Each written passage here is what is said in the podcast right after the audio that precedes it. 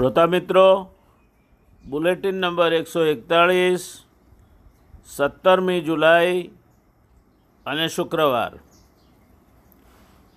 દોસ્તો, આજે વાત એક એવા નેતાની કરવી છે, જે સાચા અર્થમાં લોકનેતા છે, સાચા અર્થમાં પ્રજાના સેવક છે, સાચા અર્થમાં એક સંવેદનશીલ હૃદય જેનામાં ધબકે છે એવો માણસ છે.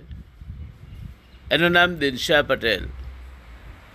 વિધાનસભામાં હું પહેલી વાર ચૂંટાયો. મારા ચૂંટણી પ્રચારનું સૂત્ર હતું, વચનો નહીં, કામ, વિવાદ નહીં, વિકાસ. એ નિષ્ઠા સાથે આવે છે જયનારાયણ વ્યાસ. આ કોઈ ખોખલું સૂત્ર નહોતું. એકવીસ એપ્રિલ બે હજાર ઓગણીસના રોજ લોકસભા પ્રચાર માટેની રેલીને સંબોધતા પાટણમાં વડાપ્રધાન નરેન્દ્ર મોદીએ સાચું જ કહ્યું હતું કે સરકારમાં પણ એક તામઝામવાળી મારી કારકિર્દી હતી. લાલ લાઇટવાળી ગાડીએ કોઈ નવાઈ નહોતી. મંત્રીની ચેમ્બર હોય એના કરતાં પણ ચાર ચાસ ચડે એવી ઓફિસ હતી. તે વખતના મુખ્યમંત્રી શ્રી માધવસિંહભાઈ સોલંકી અને ત્યાર પહેલાંના મુખ્યમંત્રીઓ, ઉદ્યોગ મંત્રીશ્રીઓ સાથે ખૂબ આત્મીયતાના સંબંધ હતા. ડૉક્ટર રંગરાજન, ડૉક્ટર મોટે Shri Praful Anubhai, Kartikeya Sarabhai, આઈડીબીઆઈના general manager Shri Vaidya State Bank of ઇન્ડિયાના chief general manager Jagdish Sharan Varshney, ઉપરાંત N Vitthal, S K Shelat, L N S Mukundan VRS Kolgi અને CC doctor KD Buddh, Kulinchandra Yagnik જેવા અત્યંત કાબેલ અને દક્ષ IAS અધિકારીઓ જે બોર્ડમાં હોય તે બોર્ડનો હું સભ્ય સચિવ હતો. ઇન્ડસ્ટ્રીયલ એક્સટેન્શન બ્યુરોની નામના ઘણા બધા રાજ્યોમાં પ્રસરી હતી અને એનો અભ્યાસ કરવા ઉત્તર પ્રદેશ, રાજસ્થાન, તામિલનાડુ જેવા રાજ્યોમાંથી સિનિયર સચિવો અને ઉદ્યોગ મંત્રીઓ પણ આવતા. નરેન્દ્રભાઈએ કહ્યું તેમ, મારા મુલાકાતીઓમાં તેઓ પણ એક હતા. કેન્દ્ર સરકાર સાથેની ક્રૂડ ઓઇલની રોયલ્ટીથી માંડીને કોલસો અને એચબીજે પાઇપલાઇન જેવી ઘણી બાબતો અને રાજ્યના વિકાસને લગતી આધારભૂત માહિતી માટે તે સમયે ઇન્ડસ્ટ્રીયલ એક્સટેન્શન બ્યુરો જેવી ચોક્કસ સંસ્થા બીજી નહોતી. ભારત સરકારની એનઆરઆઈ ઇન્વેસ્ટમેન્ટ માટેની કન્સલ્ટેટિવ કમિટીમાં છ વર્ષ સભ્ય રહેવાનો પર મને મોકો મળ્યો. ઓગણીસો સુડતાળીસમાં મારો જન્મ. સ્થાપનાથી માંડીને બાર વર્ષ ઇન્ડસ્ટ્રીયલ એક્સટેન્શન બ્યુરોના એમડી તરીકે એક ડાઘ પણ ન પડે એ રીતે કાર્યદક્ષતાથી નોકરી કરી. હું કદાચ આઈએસ બન્યો હોત તો આટલી નાની ઉંમરે આટલું બધું મેળવી શક્યો ન હોત. એટલે માનનીય પ્રધાનમંત્રીશ્રીએ પાટણ ખાતે એકવીસમી એપ્રિલ બે હજાર ઓગણીસના રોજ જે વાત કરી, એમાં તથ્ય જરૂર હતું. પણ તેઓ એકાએક આટલા બધા પ્રેમના ઉભરાથી ગુંગળાવી નાખશે એવું મેં પણ નહોતું ધાર્યું. ખેર રાજકારણમાં આવું પણ આવડવું જોવે એક સૂત્ર છે. રાજકારણમાં કશું પણ અમસ્તું અમસ્તું નથી થતું. આ બધો ઉલ્લેખ આત્મશ્લાઘા માટે નથી કર્યો. પણ સરકારી નોકરીમાં હું ક્યાં હતો તે આ દેશના વડાપ્રધાન કહે, તેથી મોટો પુરાવો ન હોય, માટે કર્યો છે. જિંદગીમાં કારકિર્દીનો સૂર્ય મધ્યાને હતો, ત્યારે માત્ર ને માત્ર હું જેની ધૂળમાં રમીને મોટો થયો, જ્યાં મારું બાળપણ વીત્યું. હાઈસ્કૂલ સુધીનું શિક્ષણ મેળવ્યું. તે સિદ્ધપુર મારું વતન અને મારું દેવું ચૂકવવા માટે મને બોલાવતું હતું. માણસ ક્યારેય દેવ એટલે કે ઈશ્વર, કે જેણે તેને આ દુનિયામાં મોકલ્યો છે મા બાપ એટલે કે ધરતી ઉપર ઈશ્વરના સ્વરૂપો, કે જેમણે અનેક અગોડો વેઠીને એને મોટો કર્યો છે. ગુરુ જેણે એક કાચી માટીના લોંદામાંથી એને ઘાટ આપવાનું કામ કર્યું છે, ક્યારેક ટપાર્યો છે, તો ક્યારેક નિભાડે પકવ્યો પણ છે. અને સમાજ જેના વચ્ચે એ નાનો મોટો થયો છે, જેની હૂંફે એને એક પ્રકારનો હાશકારો અને સલામતી અપાવ્યા છે. આટલાનું દેવું માણસ ક્યારેય ચૂકવી શકતો નથી. મુદ્દલ તો નથી જ ચૂકવી શકાતી, પણ એના વ્યાજરૂપે જે કંઈ કરે તેટલું પણ ઓછું છે. આ ભાવનાથી પ્રેરાઈને માત્ર એક જ દિવસમાં નિર્ણય કરી ઓગણીસો નેવુંમાં ઇન્ડસ્ટ્રીયલ એક્સટેન્શન બ્યુરોના મેનેજિંગ ડિરેક્ટર તરીકેની નોકરી છોડી દીધી. ભાજપના ઉમેદવાર તરીકે સિદ્ધપુરથી સરકારના તત્કાલીન વાહન વ્યવહાર અને મજૂર વિભાગના કેબિનેટ મંત્રી નરેન્દ્ર રાવ સામે ચૂંટણી જીત લડ્યો. આમ તો લઘુમતી અને કોંગ્રેસની વોટ વોટ બેંકના સિત્તેર ટકા જેટલા મત ધરાવતો સિદ્ધપુર વિસ્તાર ભાજપ માટે આજે પણ સલામત નથી. હું જીત્યો, એનું ઘણું મોટું શ્રેય ઈશ્વરની કૃપા અને મારા પ્રતિસ્પર્ધીની પ્રજામાનસમાં નકારાત્મક છાપ જવાબદાર હતી. ચૂંટાઈને આઠમી વિધાનસભાનો હું સભ્ય બન્યો ત્યારે એક પ્રસંગ બની ગયેલો. વિધાનસભામાં પહેલીવાર બોલવા ઊભો થયો. હું સફારી તે વખતે પહેરતો. જાહેરમાં ભાષણ આપવું મારા માટે કોઈ નવો વિષય નહોતો, પણ વિધાનસભામાં બોલવાનું શરૂ કર્યું, ત્યારે મારો હાથ સફારીના ગજવામાં હતો. આદરણીય મનોહરસિંહ જાડેજા એટલે પ્રખર પાર્લામેન્ટ્રિયન. એમણે ટકોર કરી, માન્ય વ્યાસ, કોઈ સેમિનારમાં નથી બોલતા, આ વિધાનસભા છે. મગજમાં એકદમ દીવો થયો, હું વાંકમાં હતો. વિધાનસભાની પ્રસ્થાપિત પ્રણાલીનો જાણે અજાણે મારાથી ભંગ થયો હતો. પડકાર સામે શિંગડા ભળાવવાની મારી વૃત્તિ એકાએક મારી મદદે આવી. મેં તરત ગજવામાંથી હાથ કાઢી લીધો અને જરાય ખટકાટ વગર કહ્યું માન્ય અધ્યક્ષશ્રી મારી ક્ષતિ છે, એ સ્વીકારું છું. પણ માન્ય મનોહરસિંહજી તો આ ગૃહના સિનિયર સભ્ય છે. એક અચ્છા પાર્લામેન્ટરિયન છે અને વિધાનસભાની ગતિવિધિઓના જાણકાર છે. હું તો નવો છું. ભૂલ થઈ. પણ માન્ય મનોહરસિંહજીએ પોતાની જગ્યાએ બેઠા બેઠા કોમેન્ટ કરી. એ પણ યોગ્ય નથી. બીજું, આ ગૃહમાં કોઈપણ માન્ય સદસ્ય પહેલીવાર પોતાનું વક્તવ્ય આપતા હોય ત્યારે એમને ખલેલ ન પહોંચાડવી એ પણ પ્રસ્થાપિત પ્રણાલી છે. માન્ય મનોહરસિંહજીએ આજે બે પ્રણાલીઓ તોડી છે. એનું મને દુઃખ છે, કારણ કે વૈધાનિક બાબતોમાં હું એમને મારા આદર્શ ગણું છું. શશિકાંતભાઈ લાખાણી સ્પીકરની ખુરશીમાં બેઠા હતા. તેમણે આ વાતને હળવાશથી બાજુ પર મૂકીને કહ્યું, સારું, આગળ ચલાવો. તે દિવસે જ્યારે વિધાનસભામાં રિસેસ પડી ત્યારે બે સિનિયર આગેવાનો મારી પાસે આવ્યા.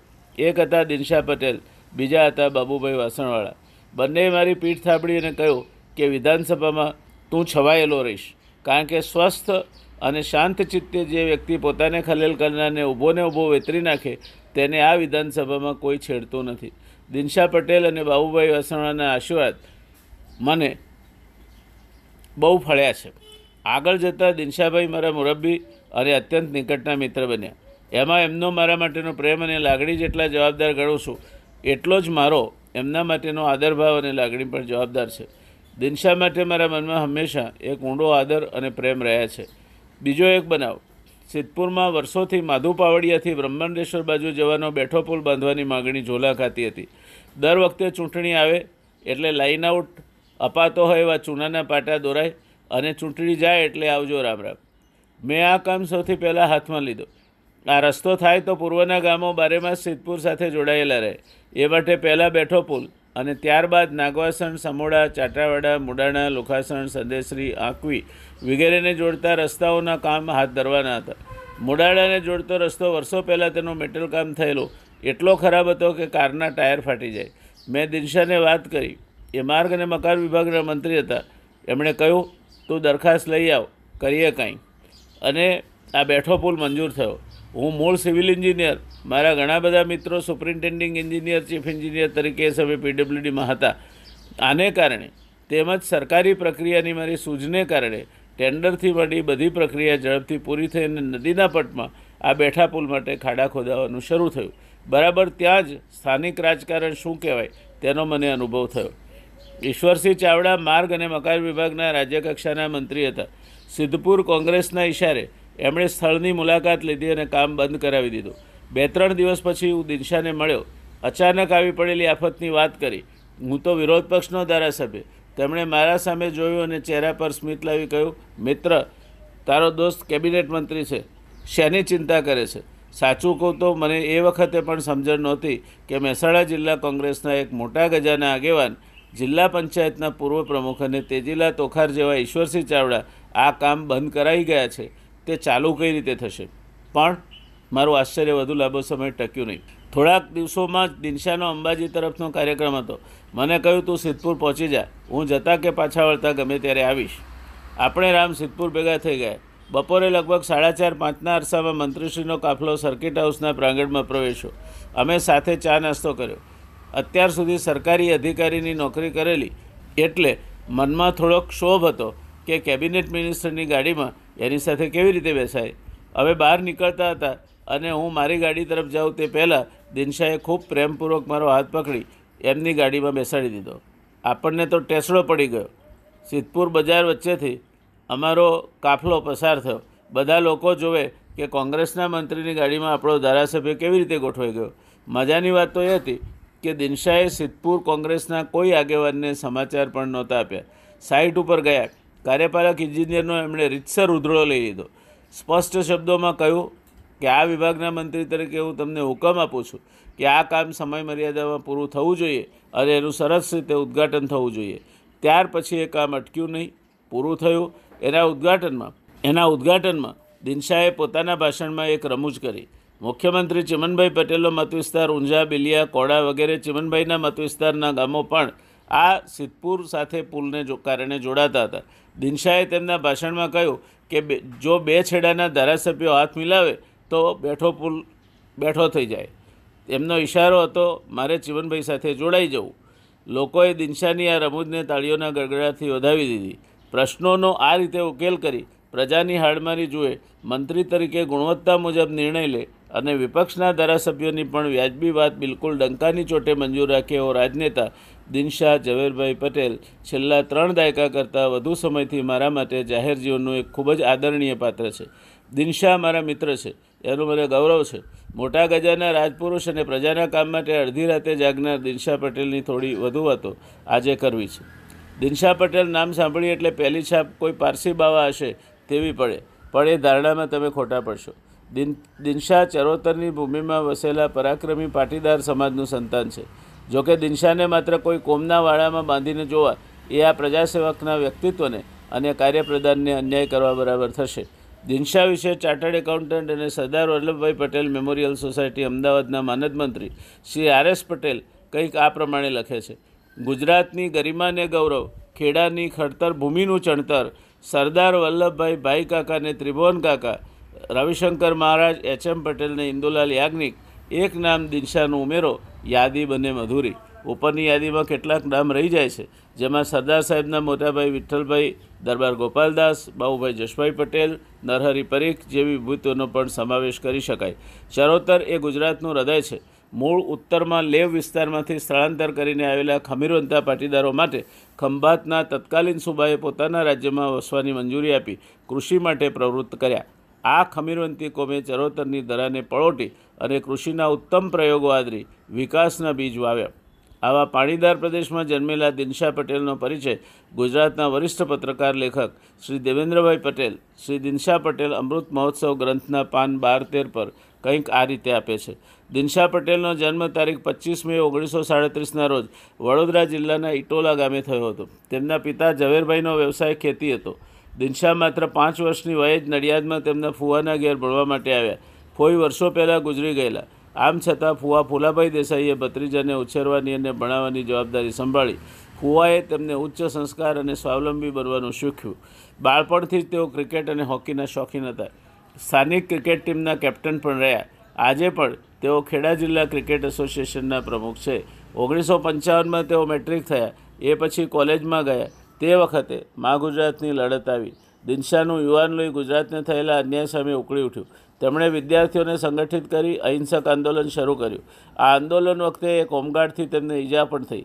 લોહી લુહાણ થઈ ગયા. ટાંકા પણ આવ્યા. આ આંદોલનમાં ભાગ લેવાને કારણે તેમને જેલ પણ થઈ.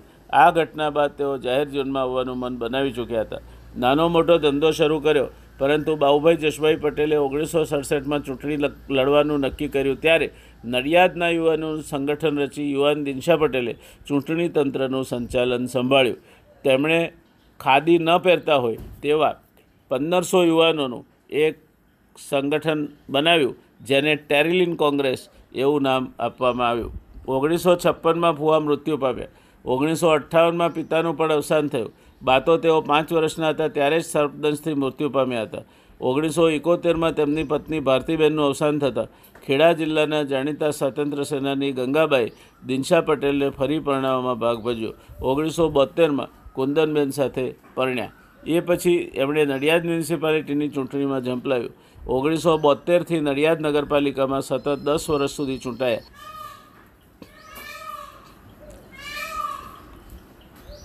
પ્રમુખ થવાની કે સત્તાની સાઠમારીમાં પડ્યા વગર જ તેમણે નડિયાદના વિકાસ કામ તરફ ધ્યાન આપ્યું.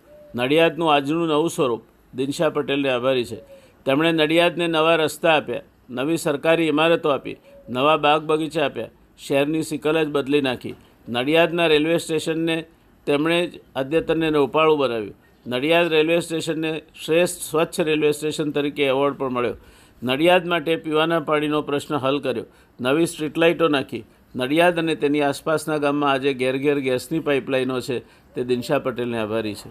દિનશાની રાજકીય કારકિર્દી અંગે તેમજ આતિથ્ય સત્કારનો ઉમળકો અને પ્રજાકીય પ્રશ્નો સાંભળવાની તત્પરતા બાબત શ્રી દેવેન્દ્ર પટેલ કહે છે, સવારમાં તમે ગયા હો તો ચા નાસ્તો અને બપોરે ગયા હો તો મુલાકાતીને પ્રેમથી જમવાનો આગ્રહ કરવામાં આવે છે. મુલાકાતીની વાત શાંતિથી સાંભળવામાં આવે છે. જરૂરી ખાતાને ત્વરિત ભલામણ કરી તેની જાણ પત્રથી જે તે વ્યક્તિને કરવામાં આવે છે.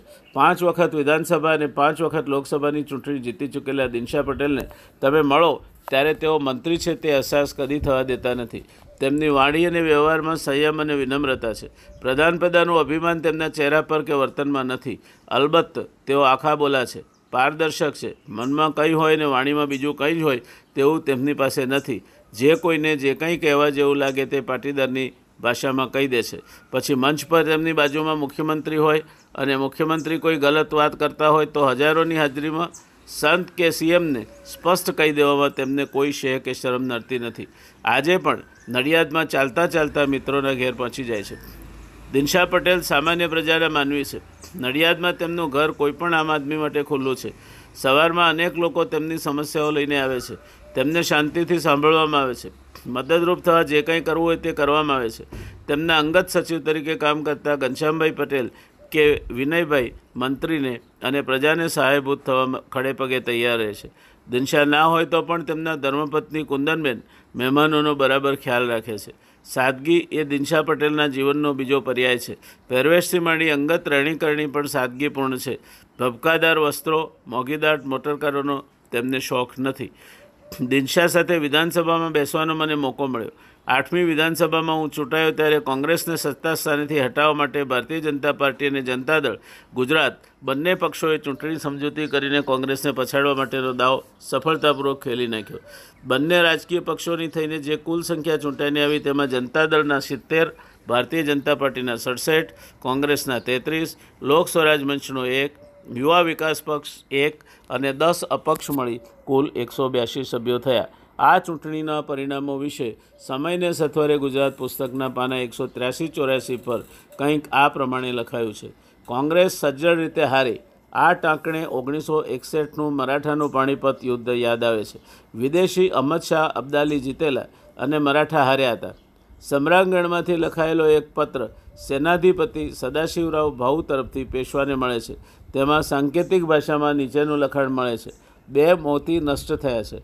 પચીસ સોનામુરો ખોવાય છે અને ચાંદી તથા તાંબાના એટલા બધા સિક્કાઓ નષ્ટ થયા છે કે તેની કોઈ ગણતરી થઈ શકે તેમ નથી. કહે છે કે પેશવા એ વાંચી ભાંગી પડ્યા હતા. એ સંક્રાંતિનો દિવસ મહારાષ્ટ્રમાં ક્યાંક કાળો દિવસ મનાય છે. ગુજરાતની વાત કરીએ તો મુખ્યમંત્રી અમરસિંહ હારે છે. માજી સ્પીકર કોંગ્રેસ પ્રમુખ નટવરલાલ શાહ હારે છે. પ્રધાનો અને માજી પ્રધાનો અરવિંદ સંઘવી, હસમુખ પટેલ, પ્રબોધ રાવળ એ બધા રણમાં રોળાય. શ્રી માધવસિંહ આઠમી વખત ચૂંટાયા. ગમે તેટલો વિરોધ હોય, માધવસિંહે કદી હાર જોઈ નથી.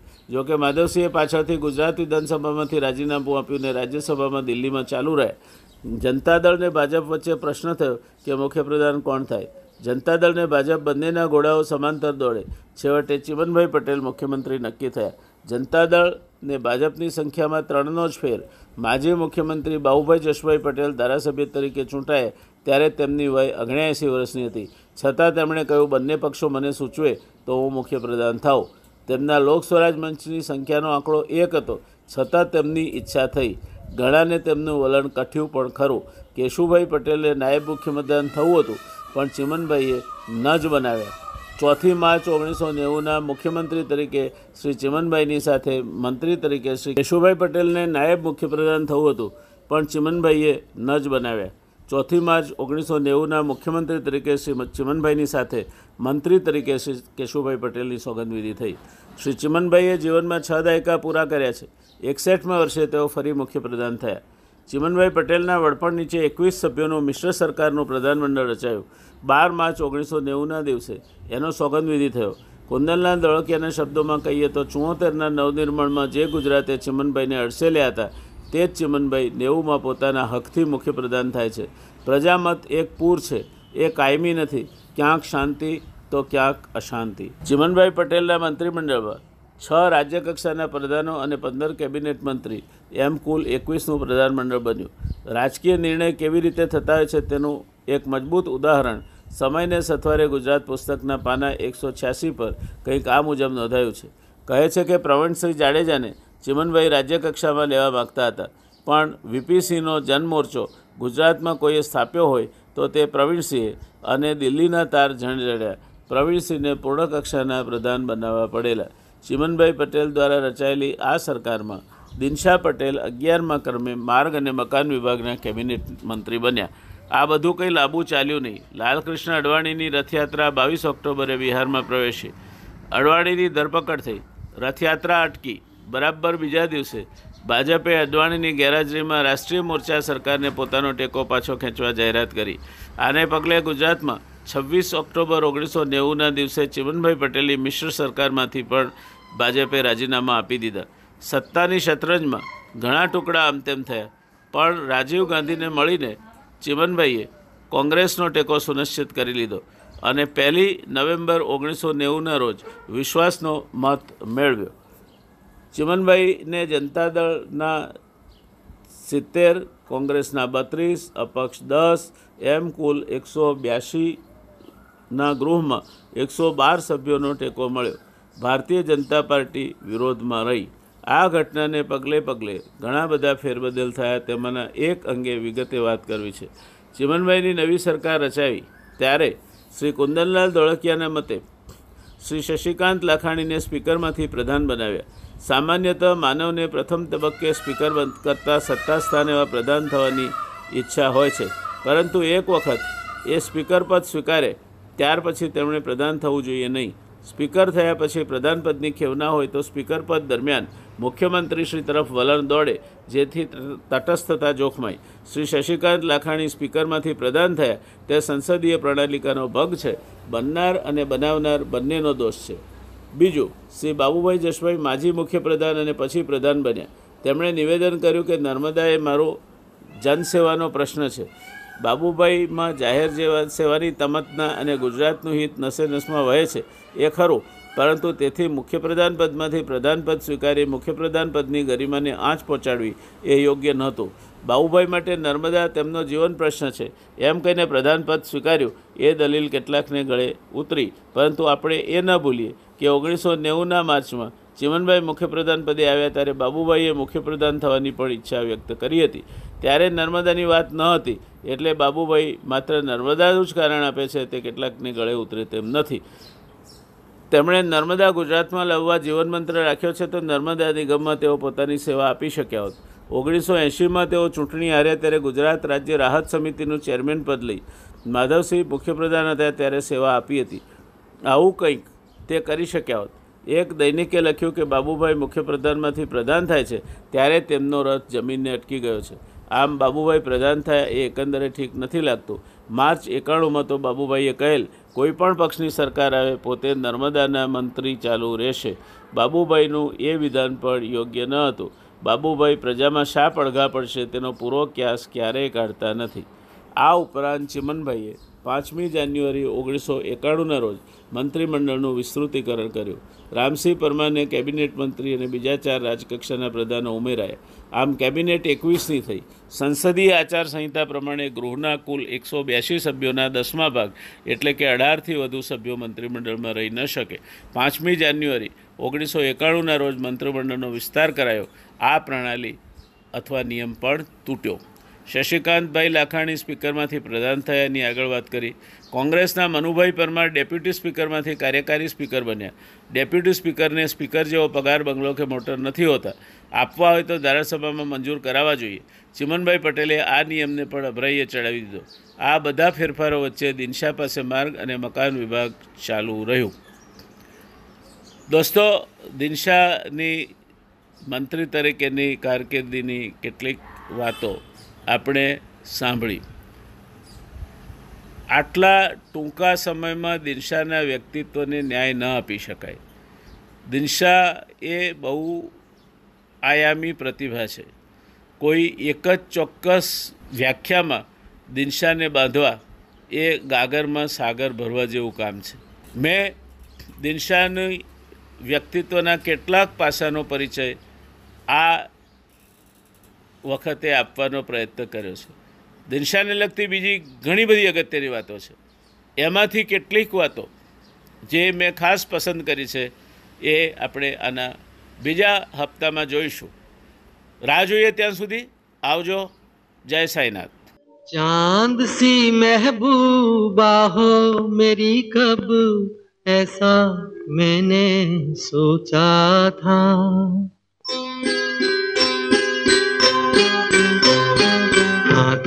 बिल्कुल वैसी हो, जैसा मैंने सोचा था। चाँद सी महबूबा हो, मेरी कब ऐसा मैंने सोचा था। हाँ तुम बिल्कुल वैसी हो, जैसा मैंने सोचा था।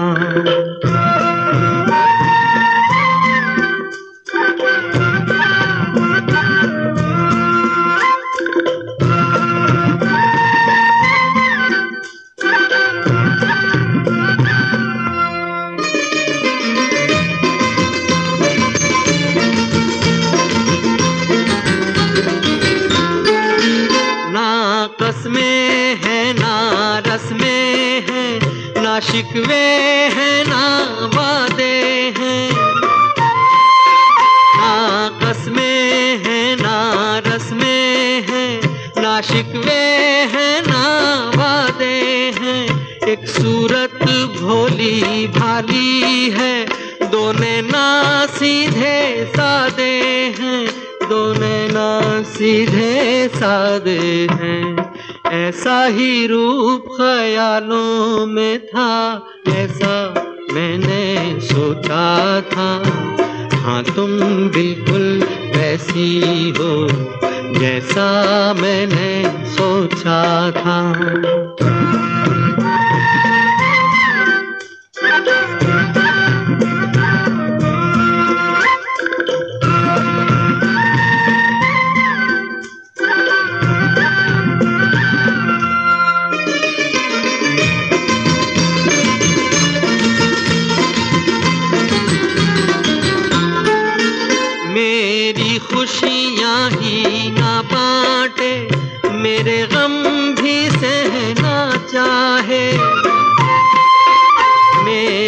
खुशियाँ ही ना बांटे। मेरे गम भी सहना चाहे। देखे ना ख्वाब वो महलों के। मेरे दिल में रहना चाहे। मेरे दिल में रहना चाहे। इस दुनिया में कौन था ऐसा जैसा मैंने सोचा था। हाँ तुम बिल्कुल वैसी हो जैसा मैंने सोचा था। चाँद सी महबूबा हो मेरी, कब ऐसा मैंने सोचा था।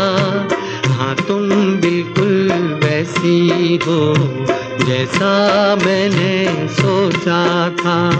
हाँ तुम बिल्कुल वैसी हो जैसा मैंने सोचा था શ્રોતા મિત્રો બુલેટિન નંબર એકસો બેતાળીસ તારીખ વીસ જુલાઈ બે હજાર વીસ સોમવાર દિનશા પટેલ વિશે આપણે કેટલીક વાતો સાંભળી આજે એ વાતને આગળ વધારવી છે દિનશા એ સતત કાર્યરત લોકસેવક છે એમની પાસે એક વિશિષ્ટ દ્રષ્ટિ છે અને પ્રજાલક્ષી કામો કરવા માટેનો અદમ્ય ઉત્સાહ. દિનશા ધારાસભ્ય બન્યા, સાંસદ બન્યા અને રાજ્ય સ્તરે તેમજ રાષ્ટ્રીય સ્તરે મંત્રી પણ રહ્યા. ખટપટિયા કે તકવાદી રાજકારણમાં એમણે ક્યારેય રસ લીધો નથી. તેમની પાસે કામ લઈને આવનાર માણસ કઈ પાર્ટીનો છે, એવું દિનશા ક્યારેય ન વિચારી શકે. નિર્ભેળ પારદર્શિતા અને પ્રમાણિકતા એ દિનશાની આગવી મૂડી છે. તેઓ માર્ગ અને મકાન વિભાગના મંત્રી હતા ત્યારે રાજ્યના તમામ સર્કિટ હાઉસ તેમના વિભાગના નિયંત્રણ હેઠળ આવે. તેમ છતાંય, પ્રવાસ દરમિયાન તેઓ સર્કિટ હાઉસમાં ઉતર્યા હોય તો પોતે જ તેનું ભાડું ચૂકવી દેતા. દિનશાનો આ ગુણ મેં પણ હંમેશા મારા જીવનમાં ઉતાર્યો અને પાળ્યો છે. મંત્રી બન્યા પછી ક્યારેય જેની જરૂર ન હોય તેવા અધિકારીઓને ખાલી મારી સગવડો સાચવવા સર્કિટ હાઉસ બોલાવ્યા નથી અને મારા તેમજ મારા સ્ટાફનું જે કંઈ બિલ થાય તે અચૂક ભરી દીધું છે. ખાતાના અધિકારીઓને મારા માટે બુકે પણ નહીં લઈ આવવાની સ્પષ્ટ અને કડક સૂચના આપીને તેનું એમની પાસે પાલન કરાયું છે. આ બાબતમાં હું દિનશાને અનુસરું છું, એનો મને આનંદ છે. દિનશામાં એક ઉત્તમ માનવ હૃદય ધબકે છે. મુશ્કેલીમાં હોય તેવા કોઈપણ માણસ માટે પૂરી સાંત્વનાથી થઈ શક્યું તે બધું જ તેમણે કર્યું છે. રાજકારણમાં હોવા છતાં, દિનશાની મથરાવટી ક્યારેય મેલી થઈ નથી અને પોતે કાંઈ છે એવો ભાવ એમના મનમાં ક્યારેય ઊભો નથી થયો. આ સંદર્ભમાં ફેસબુક પર મેં આના પહેલાં જે લેખ મૂક્યો હતો, તેના પ્રતિભાવ રૂપે બે ત્રણ અવલોકનો આવ્યા છે, જે દિનશાની પ્રતિભા વિશે ઘણું બધું કહી જાય છે. હાલ અમેરિકા રહેતા શ્રી કુંજબિહારીભાઈ શાહ લખે છે, ખેડા જિલ્લામાં સત્તરમાંથી એક બેઠક જનતા મોરચાની આવેલી અને તે શ્રી દિનશા પટેલની. શ્રી ઈશ્વરભાઈ ચાવડા, શ્રી માધવસિંહભાઈ સોલંકીની મજબૂત પકડ હતી અને તેઓ પણ નડિયાદમાં તેમની લોકપ્રિયતાને કારણે જીતી ગયેલા. શ્રી હિદાયતુલ્લા બિહારી અમીન ખૂબ માર્મિક અવલોકન કરે છે. તેઓ લખે છે, હું કોઈ પક્ષનો સભ્ય નથી, એક મતદાતા જ છું. અમારે મિત્રોમાં એક વખત ચર્ચા થઈ, એમાં મેં એક વખત એવું અવલોકન કર્યું હતું કે સિદ્ધપુરથી જયનારાયણ વ્યાસ અને નડિયાદથી દિનશા પટેલ જીતવા જોઈએ. જો એવું ના થાય તો સમજવું કે રાજનીતિમાં વિકાસ કાર્યો મહત્ત્વના નથી હોતા અને દુર્ભાગ્ય એવું જ થયું. બિહારીભાઈનું અવલોકન મારા માટે સાચું છે, દિનશા માટે નહીં. દિનશા લોક હૃદય સમ્રાટ રહ્યા છે અને આજીવન રહેશે. કુચબિહારીભાઈએ લખ્યું તેમ માધવસિંહભાઈની મજબૂત પકડ હતી તોય નડિયાદ શહેરે દિનશાભાઈને ખભે બેસાડીને જીતાડી દીધેલા. દિનશાની સરખામણીમાં હું તો ક્યાંય પાછળ આવું. કદાચ મારામાં દિનશા જેવી આવડત પણ નથી અને એથી એ વિશેષ ઈશ્વરે મારા માટે કંઈક જુદું જ નિર્મિત કર્યું છે, જેનો મને કોઈ રંજ નથી. રણજીતભાઈ મકવાણા લખે છે, દિનશા પટેલ સર એટલે અમારા નડિયાદનું ગૌરવ. ધીરુભાઈ લખે છે, જૂના રાજકારણીઓ દંભી હતા, ત્યારે કદાચ કોઈ મર્યાદિત અનુભવ એમને આવું લખવા માટે પ્રેરી રહ્યો હોય. બે ડઝન જેટલા રાજપુરુષો જેમણે ગુજરાતમાં પોતાની અસ્મિતાના ઓજસ પાથર્યા, જરાય દમ વગર જેવા હતા તેવા બનીને જીવ્યા. વાવ એટલે બનાસકાંઠાનો અંતરિયાળ ભાગ મારે ધીરુભાઈને માત્ર એટલું જ કહેવું છે કે ગુજરાત બહુ મોટું છે. દિનશા પોતાના જીવનમાં નમ્રતા અને સાદગી આત્મસાત કરીને જીવે છે. તેનું એક જીવંત ઉદાહરણ રેલવે વિભાગના એક અધિકારીએ આપ્યું છે. શ્રી વિજયભાઈ દીનાનાથ બારોટ, કૌંસમાં બાપુ, પોતાની વાત કંઈક આ પ્રમાણે કહે છે. શ્રી દિનશા પટેલ સાહેબનો મારો અંગત અનુભવ કહું. ઓગણીસો અઠ્ઠાણુંમાં રેલવેમાં ટીસી તરીકે મારી નિમણૂક નડિયાદ સ્ટેશન ઉપર થયેલ અને હું નાઇટ શિફ્ટમાં ગેટ ઉપર ટિકિટ ચેકિંગ કરી રહ્યો હતો. ત્યારે સાદા જબ્ભા લેંઘામાં દાઢીવાળા વ્યક્તિ સાથે કોઈ બીજી વ્યક્તિ ટ્રેનમાંથી ઉતરી બહાર જતા હતા. ગેટ ઉપર મેં ટિકિટ માગી. સાથેવાળા ભાઈએ કહ્યું એમપી સાહેબ છે. મેં કહ્યું, હા, તો ટિકિટ તો હશે જ ને. બતાવો. એટલે એ દાઢીવાળા વડીલે જબ્બાના ખિસ્સામાંથી તરત જ ટિકિટ કાઢી અને મને બતાવી. મેં ટિકિટ ચકાસી અને ઓકે કરી. તે વ્યક્તિએ હસતા હસતા મારા ખભે હાથ મૂકી મારું નામ પૂછ્યું. મેં નામ જણાવ્યું, વીડી બારોટ. તેમણે કહ્યું ઓ રાવજી છો? અને ફરી હસ્યા. મેં પણ ઉત્સુકતાથી એમનું નામ પૂછ્યું. તેમણે કીધું, દિનશા પટેલ. અને હું એકદમ કાપો તો લોહી ના નીકળે તે અવસ્થામાં અવાચક બની ગયો. તે હસતા હસતા સ્ટેશનની બહાર નીકળી ગયા. હું છેક સુધી એમની પીઠ જોતો રહ્યો. થોડી ચિંતા અને ડર મને ઘેરી વળી હતી કે, રાવજી, હવે તો આવી બન્યું. તમે અડધી રાતે એક એમપીની ટિકિટ માંગી અને તેમને રોક્યા. એમનો સમય બગાડ્યો છે. નક્કી નવા નવી નોકરીમાં ચાર્જશીટ પાકી. આ ઘટનાના થોડા દિવસો બાદ પંદર ઓગસ્ટ આવી. સ્ટેશન ઉપર ધ્વજવંદનનો કાર્યક્રમ અને મુખ્ય મહેમાન એ જ શ્રી દિનશા પટેલ એમપી સાહેબ. હું ફૂલ યુનિફોર્મમાં બધા રેલકર્મી સાથે ઊભો હતો. મોરબી માન્ય શ્રી દિનશેષ દિનશા પટેલ આવ્યા. ધ્વજ ફરકાયો. ધ્વજવંદન થયું. પછી તે બધા ઉપરી અધિકારીઓ વચ્ચેથી મને જોઈ મારી પાસે આવ્યા અને મારા ખભે હાથ મૂકી મને નામજોગ બોલાવી. મારા ખબર અંતર પૂછ્યા. અને કંઈ નડિયાદમાં કોઈ તકલીફ તો નથી ને? બીજા બધા જોતા રહી ગયા કે આને તો દિનશા પટેલ સાહેબ સાથે વ્યક્તિગત સંબંધ છે. અને આપણે તો જાણે નડિયાદ રેલવે સ્ટેશનમાં વટ પડી ગયો હોય. ખરેખર આવું વ્યક્તિત્વ આજના સમયમાં દુષ્કર છે અને આવા રાજનેતા કદાચ સ્વપ્ન જ છે. કેટલી બધી સાચી વાત. વિજયભાઈએ કહી છે. આપણે અત્યાર સુધી દિનશા દિનશા દિનશા એમ જ લખ્યા કર્યું છે. દિનશાનું મૂળ નામ દિનુભાઈ પટેલ છે. મિત્રો એમને દિનશા કહેવા માંડ્યા અને બસ ત્યારથી જ દિનશા એમનું નામ અને ઓળખ બંને બની ગયા. દિનશાના રાજકીય ગુરુ એટલે બાબુભાઈ જશભાઈ પટેલ. બાબુભાઈનો પડ્યો બોલ ઝીલવા માટે દિનશા હંમેશા તૈયાર. સાદગી અને ખાદી એટલે દિનશાની ઓળખ સાથે ખંત અને ખેલદેલી પણ જોડવા પડે. દિનશાને માર્ગ અને મકાન વિભાગના મંત્રી તરીકે જોયા. આમ તો આ ખાતું એની કેટલીક વિશિષ્ટ ખાસિયતોને કારણે જાણીતું છે. એના કરતાં બદનામ વધારે છે. આ વિભાગની માંગણીઓની ચર્ચા થાય ત્યારે કોઈ એને જાબાખા કહીને નવાજે છે. તો કોઈ પ્લન્ડર વિધાઉટ ડેન્જર શબ્દ પ્રયોગ કરે. કોઈ વળી માર્ગ અને મકાન વિભાગને બદલે માલ અને મલાઈ વિભાગ શબ્દ વાપરે. આવું ખાતું અને દિનશાના હાથમાં કરોડો રૂપિયાનો વહીવટ વિધાનસભામાં ચર્ચાઓ દરમિયાન અચૂક ખાતા પર પસ્તાળ પડે. શાસક પક્ષ હોય કે વિરોધ પક્ષ, એના ધારાસભ્યની માંગણીઓનું એક લાંબુ લચક લિસ્ટ હોય. બજેટ તો મર્યાદિત રહેવાનું, એટલે બધાને ન સંતોષી શકાય. વિરોધ પક્ષ એટલે વિરોધ પક્ષ. ચર્ચામાં ભાગ લેવો હોય તો એના માટે સૌથી મોટું હથિયાર એટલે કાપ દરખાસ્ત. ઢગલાબંધ કાપ દરખાસ્તો આવે. દિનશાહ બધાનો મુદ્દાસર જવાબ આપે. તેમની વાતમાં કોઈ દમ કે જૂઠાણું ક્યારેય ન હોય. જ્યાં ખાતાની ક્ષતિ હોય, તે સ્વીકારીને તેને સુધારવાની ખાતરી આપતા પણ દિનશા અચકાય નહીં. આ બધાને અંતે ચર્ચા પૂરી થયા બાદ દિનશાની સૌને સાથે લઈને ચાલવાની આવડત અને નિષ્પક્ષતાપૂર્વક જનહિતના કામો કરવાની ભાવના જાણે કે સમગ્ર ગૃહ સ્વીકારતું હોય તે રીતે વિરોધ પક્ષની કાપ દરખાસ્તો પાછી ખેંચાઈ જાય અને દિનશાનું બજેટ સર્વાનુમતે મંજૂર થાય. મંત્રી તરીકે તમે પક્ષપાત ન રાખો અને આ પક્ષનો કે તે પક્ષનો ધારાસભ્ય જે કોઈ વ્યાજબી પ્રશ્નો લઈને આવે તેને તમારી મર્યાદામાં તમે ન્યાય આપો તો આ પ્રકારની વિરોધ પક્ષે પણ લોકપ્રિયતા તમને મળે છે. હું ત્રણ વખત કેબિનેટ મંત્રી રહ્યો. વિધાનસભામાં મારા દ્વારા રજૂ કરવામાં આવતા બજેટનો વિરોધ પક્ષોએ પણ કાપ દરખાસ્ત પાછી ખેંચી લઈ અનુમોદન આપ્યું. એ મારા માટે પણ ખુશીની ઘડી હતી. દિનશા કુશળ રાજનીતિજ્ઞ છે. પ્રામાણિકતા એમની મૂડી છે. આખા બોલા છે. પારદર્શક છે. પણ એ બધાથી ઉપર જઈને એમનામાં એક સંવેદનશીલ માણસનું હૃદય ધબકે છે. આ સંવેદનાના કેટલાક દાખલાઓ સાંભળવા જેવા છે. દિનશાની પૌત્રી, સર્જિતા, ટીકુ, હિન્દુ અનાથાશ્રમની દીકરીઓ દ્વારા દિનશા માટે વ્યક્ત કરવામાં આવેલી લાગણીઓ બાબત કંઈક આમ લખે છે. મારા બાળપણમાં દિનશા દાદાના દરેક જન્મદિવસે મને ઈચ્છા થતી કે હું તેમને કોઈક ભેટ આપું. સરળ જીવન જીવતા મારા દાદા ના તો કોઈ શોખ રાખે કે ના તો મોંઘા કપડાં પહેરે. તે છતાંય હું પ્રયાસ કરતી કે તેમને કંઈક આપું. નાનું મોટું જે કંઈ પણ આપતી. ત્યારે દરેક વર્ષ વખતે એક જ જવાબ મળતો. દીકરા, તું આ શું કરી, કરવા લાવી? તારે મને કંઈ આપવું હોય તો જીવનમાં કંઈક એવું કરજે, જેના દ્વારા તું આ સમાજના જરૂરિયાતમંદ લોકો માટે કંઈક કરી શકે. કોઈ એક બાળકને પણ તું ભણાવીશ તો એ મારી સૌથી મોટી ભેટ હશે.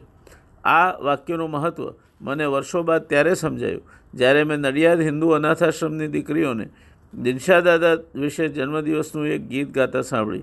એ ગીતમાં એટલો જ ભાવ હતો, જેટલો મારી આટલા વર્ષોની ભેટમાં હતો. અને તે દિવસે દિનશા દાદાના ચહેરા પર જે ખુશી જોઈ, ત્યારે મને સમજાયું કે તેઓ કંઈ પણ લેવા નહીં, પણ ફક્ત આપવા સર્જાયા છે. તેઓ તો એક વિશાળ વાલનો દરિયો છે, જેમાં હું અને મારા જેવી અનેક દીકરીઓ વસે છે. અને તેમના ફક્ત જન્મદિવસે નહીં, પણ સમગ્ર જીવનની ઉજવણીનો સારાંશ લોકાર્પણ છે. વરિષ્ઠ નાગરિકો માટે દિનશાએ પુષ્પામાં ફાઉન્ડેશનની સ્થાપના બે હજાર છમાં કરી હતી. આ દાદા દાદી પાર્કના છ હજાર પાંચસો જેટલા સભ્યો પોતાની લાગણીઓ કંઈક આ રીતે વ્યક્ત કરે છે. ત્રણ અગિયાર બે હજાર છનો દિવસ માત્ર શુભ ન હતો, પણ ભાસ્કર ભગવાને અમી વરસાવીને આજ સુધી આ પાર્કને લીલુંછમ રાખીને એમાં અનેકવિધ સેવાના પુષ્પો ખીલ, ખીલવ્યા છે. વરિષ્ઠ નાગરિકોના જીવનમાં જાણે આનંદનો ફુવારો અને નિષ્ઠા કર્તવ્ય તેમજ સહકાર અને સદ્ભાવનાની ઊર્જા આંતરમનને કુદરતી રીતે પ્રવેશી ગયેલા લાચારીને દેશવટો આપી વરિષ્ઠ નાગરિકો નાચી ઉઠે છે, ઝૂમી ઉઠે છે અને નિવૃત્તિને નવો આપ, આપી રહ્યા છે. કોમ્પ્યુટર શીખે છે, કોલાવરી ઉપર નાચી શકે છે અને દિલમાં દરબાયેલી શક્તિઓને વાચા આપીને અનેકવિધ પ્રવૃત્તિઓમાં જોડાઈ શકે છે. અને હવે તો બીજા બે પાર્ક ઉમેરાયા છે. એમઆઈસી કોલોની અને બીજો પુષ્પા પાર્ક સોનીવાડીમાં કુલ છ હજાર પાંચસો એંશી સભ્યો. આ બધું શક્ય બન્યું છે કારણ આપની સેવામાં વહેતો પ્રેમ, લાગણી, શુભાશીષનો સતત વહેતો સ્ત્રોત અને વળિયા પરિવારનું વણથંભ્યું ક્ષિતિજને આપતી જીવાદોરી સમાન સતત વહેતી ધારાએ પાસઠસો સભ્યોના જીવનને ઉજાળ્યું છે. એટલું જ નહીં, પણ એક પ્રખર સંદેશો આપ્યો છે કે દુનિયાને કે ઈશ્વરીય અંશોની વૃદ્ધાવસ્થાને કઈ રીતે લીલીછમ બનાવાય તેનો ઉત્કૃષ્ટ નમૂનો અહીં છે અહીં છે. અંગત જીવનમાં પણ દિનશા બેદરકાર નથી. કુંદનબેન સાથે લગ્ન થયા તેના ફક્ત ચાર જ વર્ષ બાદ, ઓગણીસો છોતેરની કટોકટીના કાળમાં દિનશા જેલમાંથી એક પત્રમાં કુંદનબેનને કંઈક કામ લખે છે. કુંદન, તારા પત- પત્રમાં નિરાશાના સૂર વાંચવા મળ્યા. નિરાશ થવાની જરાય જરૂર નથી. લાખો નિરાશામાં એક અમર આશા છુપાયેલી છે. લોકશાહીનો આશાદિત જલતો રાખો, એ તારી અને મારી ફરજ છે. દિવેટ બળે તો જ પ્રકાશ પથરાય અને હું દિવેટ તરીકે કામ છૂટું કરું છું. તો તું તેલ તરીકે અંધપૂરક પૂરક બનજે. ધૈર્ય અને પ્રતીક્ષા કરવી જરૂરી છે. ચાળીસ વર્ષના સહજીવનનો સરવાળો કરતાં તેમના સહધર્મચારીની કુંદનબેન દિનશાને જે સર્ટિફિકેટ આપે છે, તેનાથી વિશેષ કોઈપણ વ્યક્તિને એક પત્ની પાસેથી કોઈ અપેક્ષા ન હોય. કુંદનબેનના શબ્દોમાં નડિયાદ નગરપાલિકાથી આજે યુનિયન મિનિસ્ટર સુધીનું દિનશાનું જાહેર જીવન અને અમારા બાળકોથી લઈને તેમના બાળકો સુધીનું અમારું પારિવારિક જીવન અમે ધીરજ અને સમજદારીપૂર્વક એક છૂટું સાથે વિતાવ્યું છે. તેમનો સમય, જનકાર્યો અને મારો સમય બાળકોની કેળવણીમાં ક્યારે પસાર થઈ ગયો ખબર જ ના પડી. જાહેર કાર્યોમાં વ્યસ્ત હોવા છતાંય દિનશાએ મને જીવનના દરેક તબક્કે વિચારો અને ભાવનાઓનો પૂરેપૂરો સાથ આપ્યો. અને અમે સફળતા મેળવતા ગયા. ક્યારેય ધીરજ તો ક્યારેક સમજથી અમે એકબીજાના પૂરક છીએ. દિનશા એ દિનશા છે. સામાન્ય રીતે એર કન્ડિશન ચેમ્બરોમાં બેસતા મંત્રીઓને સલામો લેવાની ટેવ પડી જાય છે. આમાંના ઘણા બધાને ખબર નથી હોતી કે આ સલામો પેલી સત્તાની ખુરશીની છે. ખુરશી નહીં હોય તે દિવસે આ સલામો જીકનારા પણ એમના નવા માલિકો પાસે પહોંચી જશે. ઘણા બધા દમામદાર અને દબદબાભરી જિંદગી જીવતા પ્રધાનોને સત્તા ગયા બાદ મણી ગુમાવી બેઠેલા અશ્વત્થામા જેવા નિશ્ચેત થઈને ફરતા જોયા છે. એક સમયે વિધાનસભામાં જેમની ગર્જનાઓ ગૃહમાં પડઘાતી હતી, એવા ધારાસભ્યો જ્યારે પૂર્વ ધારાસભ્યો બને છે, ત્યારે તેમની પાસે અફસોસ કર્યા સિવાય ભાગ્યે જ કંઈ હોય છે. દિનશા ક્યારેય આવા સોનાના પિંજરમાં કેદ રાજકારણી બની શક્યા નહીં. એમની સંવેદના હંમેશા જીવંત રહી. દિનશાની માણસાઈ અને સંવેદનશીલતાના બે અદ્ભુત ઉદાહરણ એમના અંગિત, અંગત સચિવ ઘનશ્યામભાઈ ટાંકે છે. ઘનશ્યામભાઈ કહે છે, ખાણ મંત્રાલય નવી દિલ્હીમાં શાસ્ત્રી ભવન ખાતે આવેલું છે. આ ભવનમાં કેન્દ્ર સરકારના બાવીસ જેટલા મંત્રીઓ બેસે છે. ખાણ મંત્રાલયની ઓફિસમાં દિનેશ કુમાર ઉર્ફે ગુલાબ નામના એક ભાઈ પટાવાળા તરીકે ફરજ બજાવે છે. આખા શાસ્ત્રી ભવનમાં ગુલાબ બધાનું પ્રિય પાત્ર છે. ગુલાબ અસ્તામોએ સૌનું કામ કરે છે. ના શબ્દ કદી સાંભળવા મળ્યો નથી. એકવાર ગુલાબ મારી ચેમ્બરમાં આવ્યો. તેના ચહેરા પર ચિંતાના ભાવ હતા. આંખોમાં આંસુ હતા. મેં પૂછ્યું, ગુલાબ, શું થયું? ગુલાબે કહ્યું, સાહેબ, મારી બહેન બહુ જ બીમાર છે. સિરિયસ છે. મેં તેને હોસ્પિટલમાં દાખલ કરાવી છે. ડૉક્ટરો તેને આઈસીયુમાં લઈ ગયા છે. ડૉક્ટરો કહે છે, એક લાખ ડિપોઝિટ જમા કરાવો. હું આટલી મોટી રકમ ક્યાંથી લઉં? હું મારું ઘર ગીરો મૂકીને પણ કરજ લેવા તૈયાર છું, પણ મારા ઘર પર પણ કોઈ પૈસા આપવા તૈયાર નથી. ગુલાબનો રડતો ચહેરો અમે જોઈ શક્યા નહીં. મેં તરત દિનશા પટેલ સાહેબની ચેમ્બરમાં જઈ સાહેબને વાત કરી. દિનશા પટેલ સાહેબે તરત જ પચાસ ટકા રકમ ગુલાબને આપી દીધી. બાકીની પચાસ ટકા રકમ અમે બધાએ ભેગા થઈને ગુલાબને આપી. ગુલાબની તકલીફ જાણ્યા પછી દિનશા પટેલ સાહેબે હોસ્પિટલમાં ફોન કરીને ડૉક્ટર સાથે વાત કરી અને હોસ્પિટલના મેનેજમેન્ટને કહી ગુલાબની બેનની સારવારનો ચાર્જ પણ ઓછો કરાવ્યો. દિનશા પટેલની એક ચોથા વર્ગના કર્મચારી પ્રત્યેની લાગણીની સુવાસ આખા શાસ્ત્રી ભવનમાં પ્રસરી ગઈ. શાસ્ત્રી ભવનના દરેક કર્મચારી દિનશા પટેલની માનવતાની લાગણીના પ્રશંસક બની ગયા. નોંધનીય વાત એ છે કે સમયસરની આર્થિક મદદથી ગુલાબની બહેનની તાત્કાલિક સારવાર થઈ અને તે બચી ગઈ. ત્યારબાદનો પ્રસંગ ઘનશ્યામભાઈનો જાત અનુભવ છે. એક કેન્દ્રીય મંત્રી અને એના અંગત સચિવ વચ્ચેની આ ઘટના દિનશા પોતાના સાથીઓને કેવી કાળજી લે છે તેનો અત્યંત પ્રેરણાદાયક નમૂનો છે. ઘનશ્યામભાઈ લખે છે, નાનામાં નાના માનવી પ્રત્યેની એમની કાળજીનો એક પ્રસંગ હું અહીં નોંધું છું. બે હજાર દસની સાલમાં દિવાળીના દિવસોમાં અમારે દિલ્હીથી ગુજરાત આવવું હતું. સાહેબે મને સૂચના આપી કે આપણે રાજધાની એક્સપ્રેસ મારફતે દિલ્હીથી વડોદરા જઈશું. ટ્રેનના પહેલા વર્ગમાં તમે કૂપે બુક કરાવી દો. રાજધાની એક્સપ્રેસમાં કૂપે તો બુક થઈ ગયો, પણ મારી ચિંતા વધી ગઈ. એમાં એક ઉપર અને એક નીચે, એમ બે બર્થ હોય છે. હું પેરાલિસિસનો દર્દી છું.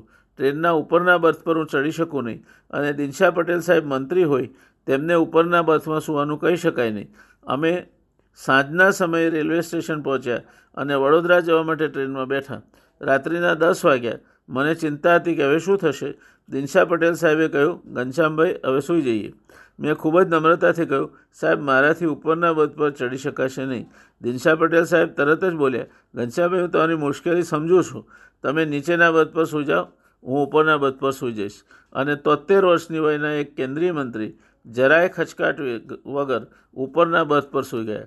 દેશના ભાગ્યે જ કોઈ મંત્રી આવી સરળ અને માનવીય પ્રકૃતિ ધરાવતા હશે. દિનશા વિશે લખવું હોય તો આખી પીએચડીની થિસિસ લખાય એટલું લાંબુ લખી શકાય. પણ સમય અને સ્થળ બંનેની મર્યાદા મને એમ કરતાં રોકે છે. દિનશા એક રાજનેતા હોવા ઉપરાંત ઘણી બધી સંસ્થાઓના સર્જક અને પ્રોત્સાહક પણ છે.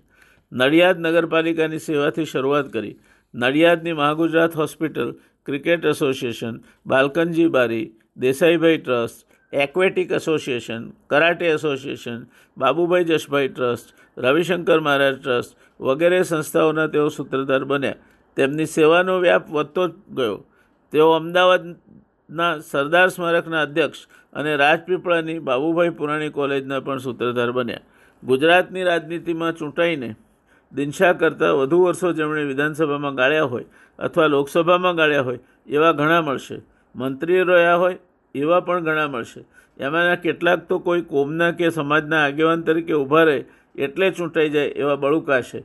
કેટલાકની પાસે કાંડાબળ તો કે કેટલાકની પાસે પૈસો અને રાજકીય ખટપટો થકી ચૂંટણી જીતી જવાની અદ્ભુત ક્ષમતા ઉપલબ્ધ હશે દિનશા બરાબર સરદાર પટેલને માર્ગે છે. એ ચરોતરના તળને ફળ કહી દે એવા તેજસ્વી પાટીદાર છે. પટેલ છે, પણ પટેલ વાદી નથી.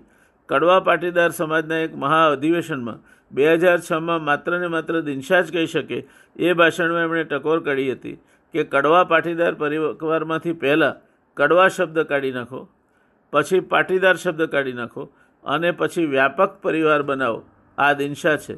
કોઈની પણ પાછળ છોટે સરદાર, ખાસ કરીને એ જ્યારે સત્તાના સિંહાસને બિરાજમાન હોય ત્યારે લગાડી દેવાની આજકાલ એક ફેશન ચાલી છે.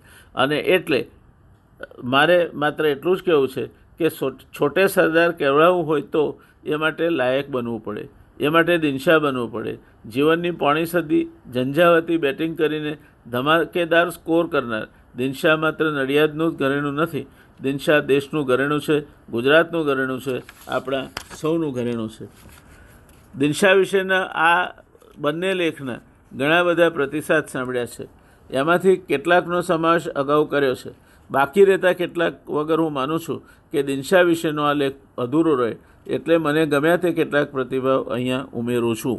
દક્ષિણ ગુજરાત યુનિવર્સિટીના પૂર્વ કુલપતિ ડૉક્ટર દક્ષેશભાઈ ઠાકર દિનશાની સંબંધો જાળવવાની ક્ષમતા તેમજ સરળતા બાબતે એક સંસ્મરણ આપતા જણાવે છે કે હું કુલપતિ હતો ત્યારે તેઓ એક કાર્યક્રમમાં સુરત આવ્યા હતા.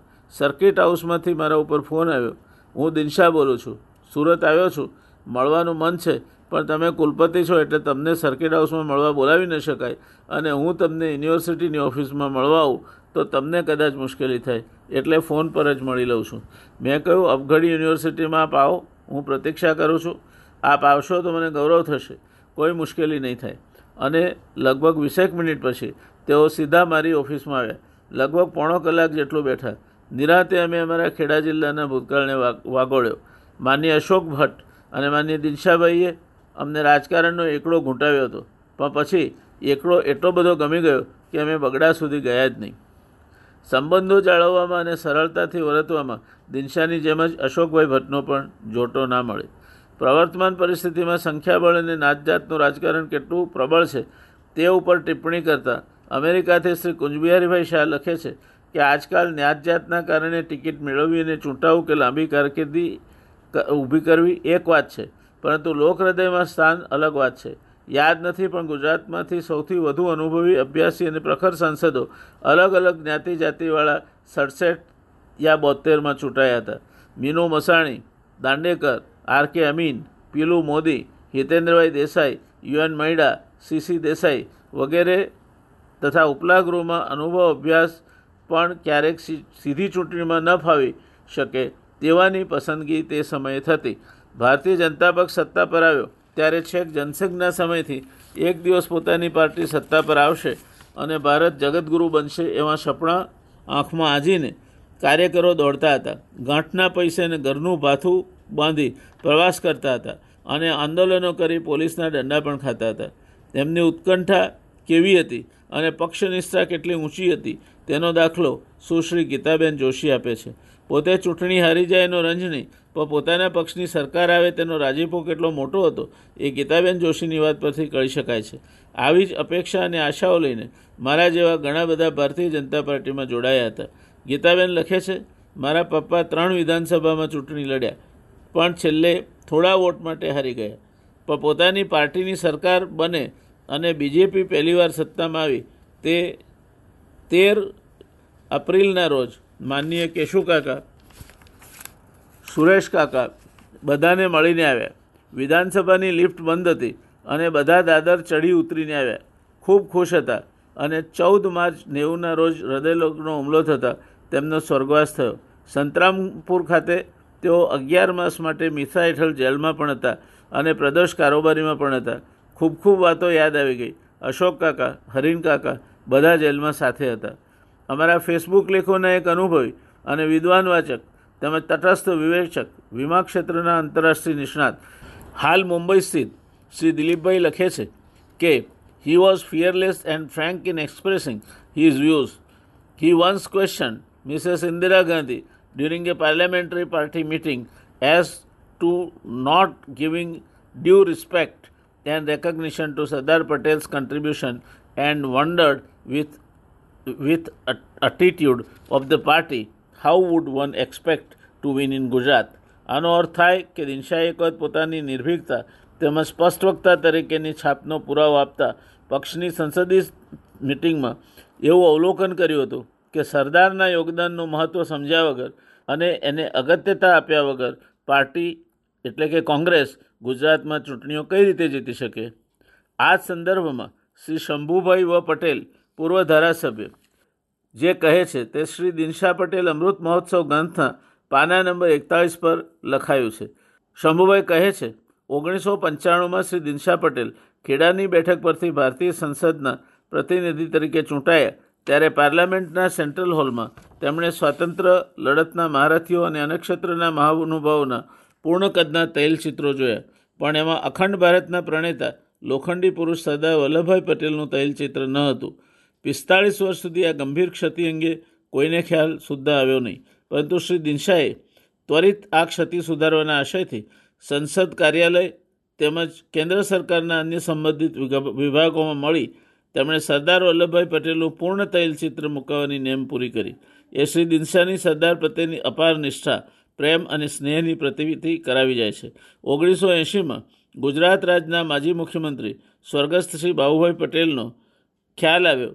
કે અખંડ ભારતના શિલ્પી અને ગુજરાતના પનો- પનોતા પુત્ર શ્રી સરદાર વલ્લભભાઈ પટેલનું રાષ્ટ્રવ્યાપી સામ- સ્મારક હોવું ઘટે એટલે તેમણે સરદાર વલ્લભભાઈ પટેલ મેમોરિયલ સોસાયટીની નોંધણી કરાવી. પરંતુ ઓગણીસો એંશીથી ઓગણીસો પંચાણું સુધી આર્થિક સ્થિતિ સારી ન હોવાથી આ સ્મારકનો ખાસ કોઈ વિકાસ થઈ શક્યો નહીં. પરંતુ સ્વ- સ્વર્ગસ્થ બાબુભાઈનું સ્વાસ્થ્ય સારું રહેતું ન હોવાથી તેમણે સરદાર સ્મારકનું આ ભગીરથ કાર્ય તેમના વિશ્વાસુ એવા ભાઈ શ્રી દિનશા પટેલને સોંપ્યું.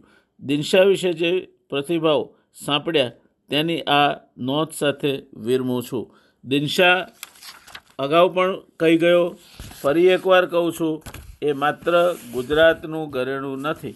દિનશા પાર્લામેન્ટમાં બેઠા હોય, તો એ પાર્લામેન્ટનું ઘરેણું છે. રાષ્ટ્રીય ફલક પર કોંગ્રેસની સંસદીય પાર્ટીમાં વાત કરતા હોય, તો એ સંસદીય પાર્ટીનું ઘરેણું છે. અને ગુજરાતમાં નડિયાદ હોય કે પછી ગાંધીનગરમાં માર્ગ અને મકાન વિભાગના મંત્રી તરીકેની તેમની કામ, કામગીરી હોય, દિનશા ગુજરાતનું ઘરેણું ઘરેણું છે. એક સાદગીપૂર્ણ જીવન, ઉત્તમ મિત્ર, સ્પષ્ટ વક્તા, ભલભલાની જરાય શહેમાં આવ્યા વગર મુખ્યમંત્રી હોય કે પછી કોઈ મોટા સંત પુરુષ હોય, જે યોગ્ય લાગે તે સ્પષ્ટ રીતે કહી દેવાની નિર્ભીકતા આ બધાનો આપણે જો સંયોજન કરીએ તો નડિયાદમાં આજે પણ સેવાકીય પ્રવૃત્તિ કરી રહેલા મારા મિત્ર દિનશા પટેલની વ્યક્તિત્વ અંગેની કંઈક ઝાંખી થઈ શકે. દિનશાના વ્યક્તિત્વને એના અનેક પાસા જોતા પૂરો ન્યાય આપવો લગભગ અશક્ય છે. આમ છતાંય ભાવિમાં જે પેઢી આવશે તેને ખ્યાલ આવે કે દિનશા જેવા એક વ્યક્તિ નડિયાદમાંથી પેદા થયા, નડિયાદમાં કાર્યરત બન્યા અને સમગ્ર ગુજરાતમાં છવાયા એટલું જ નહીં, પણ દિલ્હીની પાર્લામેન્ટમાં પણ કેન્દ્રીય મંત્રી તરીકે તેમણે અદ્ભુત કામો કર્યા. નડિયાદ તો દિનશાને યાદ કરશે જ. પણ ગુજરાતમાં જ્યાં જ્યાં ગામડે ગામડે એમના સમયમાં રસ્તાઓ પહોંચ્યા છે, જ્યાં સિદ્ધપુર જેવા શહેરમાં સરસ્વતી નદીના પુલ જ્યાં સિદ્ધપુર જેવા શહેરમાં સરસ્વતી નદીના પટ ઉપર બેઠો પુલ થયો છે. કોઈ મ્યુનિસિપાલિટી પાસે પૈસા ન હોય અને એમ છતાંય એના રેલવે ફાટક પર પુલ બંધાય, ઓવરબ્રિજ બંધાય, એ બિંદુ સરોવરનો ઓવરબ્રિજ પણ દિનશાના માર્ગદર્શન અને પ્રેરણાને આભારી છે. કદાચ એ એક અપવાદરૂપ દાખલો હતો જ્યારે નગરપાલિકા પાસે પૈસા ન હોવા છતાં પણ રાજ્ય સરકારે રેલવેને આ રસ્તો પોતે લઈ અને રેલવેને બ્રિજ માટે પૈસા આપી અને બિંદુ સરોવર રેલવે ફાટક ઉપર ઓવરબ્રિજ બનાવ્યો તે સિદ્ધપુર માટે ગૌરવની બાબત હતી. દિનશા એ દિનશા છે. દિનશા એ એક એવું વ્યક્તિત્વ છે કે જેનામાં સરદાર પટેલથી માંડીને બાઉભાઈ જશભાઈ પટેલથી માંડીને અનેક આપણા જે નેતાઓ છે, તેમની ક્યાંક ને ક્યાંક ઝલક આપણને જોવા મળે છે. એવા દિનશા હવે એંસીની નજીક પહોંચવા થયા છે. આપણે આશા રાખીએ દિનશા શતાયુ બને તંદુરસ્ત, મંદુરસ્ત અને સરસ મજાનું જીવન જીવીને હજુ પણ આપણને માર્ગદર્શન આપતા રહે. તો દોસ્તો, બસ અહીં વિરમું છું. આવજો. જય સાંઈનાથ.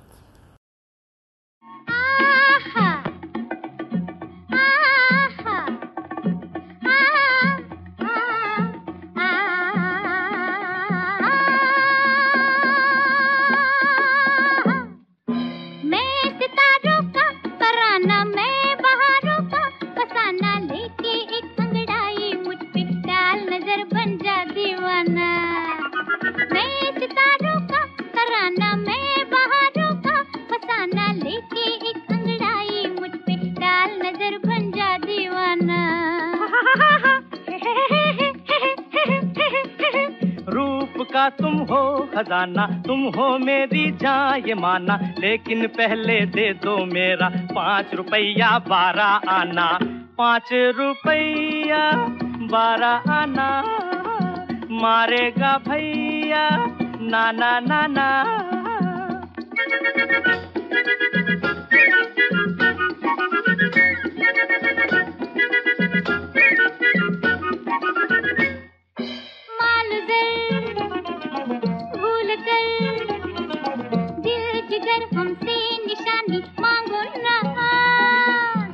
दिल क्या कहा दिल जिगर क्या है, जवानी मांगो ना। तेरे लिए मजनू बन सकता हूँ लैला लैला कर सकता हूँ, चाहे नमूना देख लो। खून दिल पीने को और लखते जिगर खाने को। खून दिल पीने को और लखते जिगर खाने को। ये गिजा मिलती है, लैला ये गिजा मिलती है लैला तेरे दीवाने को तेरे दीवाने को। हो हो हो जोश उल्फत का जमाना लागे है कैसा सुहाना। लेके एक अंगड़ाई मुझ पे डाल नज़र बन जा दीवाना। मानता हूँ है सुहाना जोशे उल्फत का जमाना। लेकिन पहले दे दो मेरा पाँच रुपया बारह आना। पाँच रुपया बारह आना मारेगा भैया नाना नाना।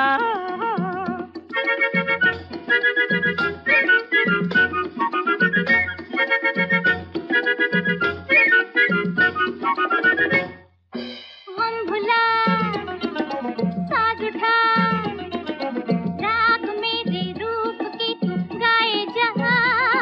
हाय दिल रुबाए, होए दिल रुबाए। हाँ इसी अंदाज से फरमाए जा। गीत सुना सकता हूँ दादरा गिन कर पूरे बारह मात्रा। चाहे नमूना देख लो, हाय। धीरे से जाना बगियन में। धीरे से जाना बगियन में रे भमरा धीरे से जाना बगियन में। हो ये लल्ला डिंग लल्ला, हो ये लल्ला हाय हो। हो हो, तू कला का है, दीवाना कम है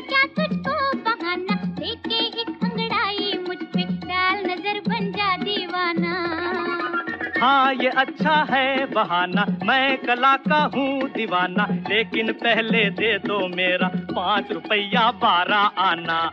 पाँच रुपया बारह आना, मारेगा भैया, नाना नाना। बेखबर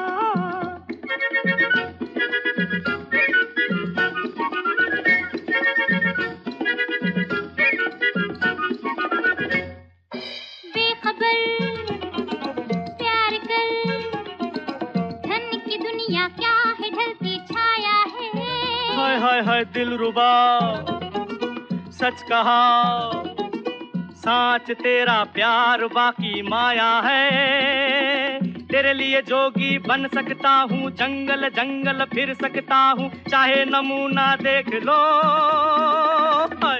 बुमक बिम बुमक बिम बुमक बुम बुमक तेरी गठरी में लागा चोर मुसाफिर जाग जरा तू जाग जरा। तेरी गठरी में लागा चोर मुसाफिर जाग जरा तू जाग जरा। तेरी गठरी में लागा चोर चोर। ओ मैं हूँ तेरी जान जाना मुझे से लाओ लगाना। देखे एक अंगड़ाई मुझ पे डाल नज़र बन जा दीवाना।